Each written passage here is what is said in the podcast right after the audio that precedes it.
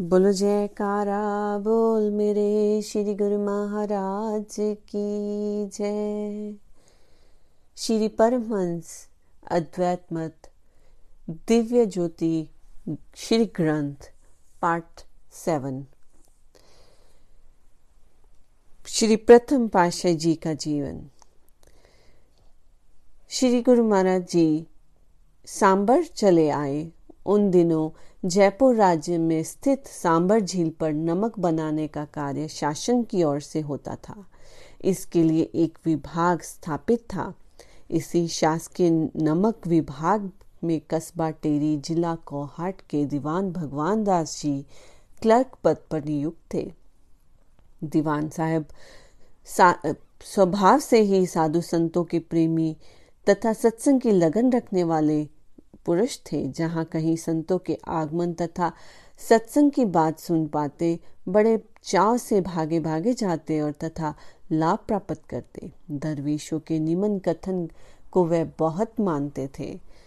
सुबते साहिब दिला कज शोक जो फकरे सर पाए, बिगुन बा जोक ओ। जहाँ मिले संतन की संगति मंगलाकारी विलब न कीजिए, सिर बल जाइए, सहित स्ने अति भारी। अर्थात साधु संतों तथा भद्र महापुरुषों की खोज बड़े चाव से करनी चाहिए।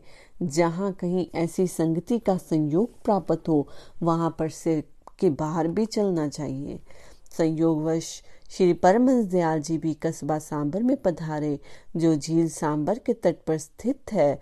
जब दीवान साहब जी ने ये सुना कि अपने ही नगर में एक परिपूर्ण संत महापुरुष विराजमान है और सत्संग की धारा प्रवाहित हो रही है तो तुरंत आपके श्री दर्शन करने के और सत्संग श्रवण करने की इच्छा से श्री चरणों में उपस्थित हुए। कुछ पूर्व जन्मों के संस्कार और सद्भाव ही ऐसे थे कि दीवान साहेब का श्री चरणों में प्रगाढ़ अनुराग और अचल विश्वास हो गया। दीवान भगवान दास जी के दिल में ये इच्छा थी कि वह क्लर्क से इंस्पेक्टर बन जाए। जब वह श्री चरणों में उपस्थित हुए तो आपने उनसे कार्य व्यवहार के विषय में पूछा। उन्होंने विनय की कि, प्रभु, नमक विभाग में क्लर्क हूँ। आपने निजी मौत से फरमाया कि तुम्हें तो इस विभाग में अधीक्षक का पद मिलेगा। कुछ समय बाद ये वरदान फलीभूत हुआ। श्री परमहंस दयाल जी से नामोपदेश लेकर वह भक्ति के पद पर अग्रसर हुए। उन्होंने आध्यात्मिक रुचि से शब्द नाम की कमाई की। इस प्रकार श्री परमहंस दयाल जी की पावन संगति से दीवान साहिब ने भक्ति प्रेम का अपार लाभ प्राप्त किया तथा अपनी जन्मभूमि तेरी को किरदारत करने के लिए श्री चरणों में विनय की। आपने फरमाया, फिर कभी आएँगे। जैसे कि ऊपर वर्णन हुआ है कि श्री परमहंस दयाल जी एक स्थान पर स्थिर रहना पसंद नहीं करते थे। वह तो रमता राम योगी थे।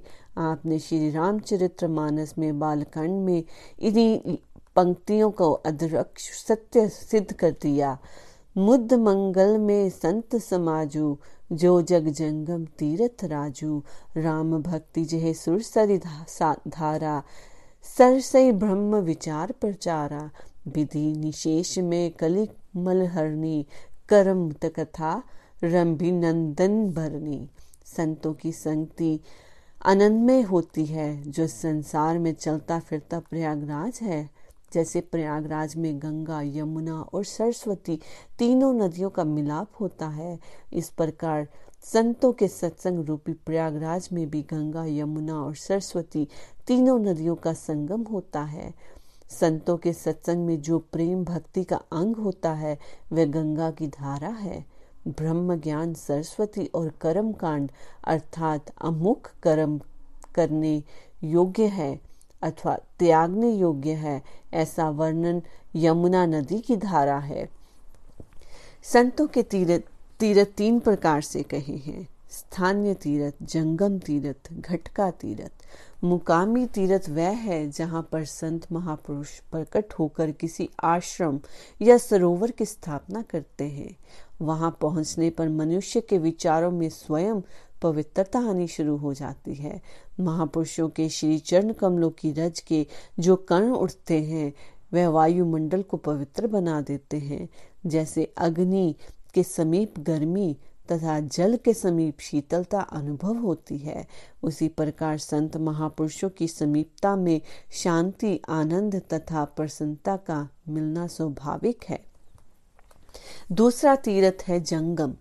जब संत महापुरुष एक स्थान से दूसरे स्थान पर जीव कल्याण हेतु पधारते हैं तो वह जंगम तीर्थ कहलाता है।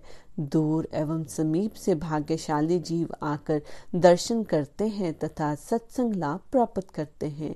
यहाँ जंगम अर्थात चलता फिरता तीर्थ दूर दूर देशों में जाकर तथा स्थानों पर पहुंचकर जन जन के संत स्नान कराता हुआ पापों को हरता है। तीसरा है घटका तीरथ। जब संत महापुरुष अपनी शरण में आए हुए जीवों को रूहानी उपदेश की दात पकड़ते हैं और जीव की ब्रह्म पदार्थों में सुरती हटाकर ब्रह्मांड देश में ठहराने का उपाय बताते हैं और साधक लक्ष्य पर सुरती ठहराना सीख जाता है, ये घट का तीरथ। दर्शन कहलाता है। जैसे प्रयागराज में तीन नदियों का संगम होता है, वैसे ही घट में ईड़ा, पिंगला, सुषमना तीनों नाड़ियों का मिलाप होता है, जिसका पूर्ण रहस्य संत सतगुरु ही बता सकते हैं। जिसने इस तीरथ में स्नान कर लिया, वह मालिक का प्यारा बन गया। श्री परमहंस दयाल जी तीनों तीर्थों के सिर मोर थे। आपने टेरी में आश्रम की स्थापना कर मुकामी तीर्थ बनाया तथा रमता राम होने के कारण बिहार, उत्तर प्रदेश, उड़ीसा, मध्य प्रदेश, राजस्थान तथा सीमा प्रांत के नगर नगर में जाकर सहज योग और भक्ति का पथ दर्शाकर सर्वसाधारण को जंगम तीर्थ में स्नान कराया। शरणागत सेवकों को ऐसे वैराग्य का उपदेश दिया कि संसार को एक क्षण हारने के लिए भी उनके नैन नहीं चाहते थे। लोगों ने इस घट तीरथ का स्नान किया। कृत्य कृत्य हो गए। उनमें से प्रमुख इसी मत के धृत्य जानशीन श्री स्वामी स्वरूपानंद जी महाराज हुए। इन्होंने श्री परमहंस दयाल जी के प्रत्येक मौज एवं आज्ञा में तनिक भी असवधानी न की। अपितु जी जान से सर्व कठिनाइयों का सहन किया, तभी तो आपने उनको अपना ही रूप बना दिया। इसलिए इनके अतिरिक्त इस मत के तृतीय उत्तराधिकारी श्री स्वामी वैराग्यानंद जी महाराज भी आपके अनन्य शिष्य थे। इनका पावन जीवन चरित्र आगामी पुष्टों पर मिलेगा। दीवान भगवान दास जी का वर्णन पीछे हो चुका है। कस्बा टेरी जिला कोहाट में इनका जन्म हुआ।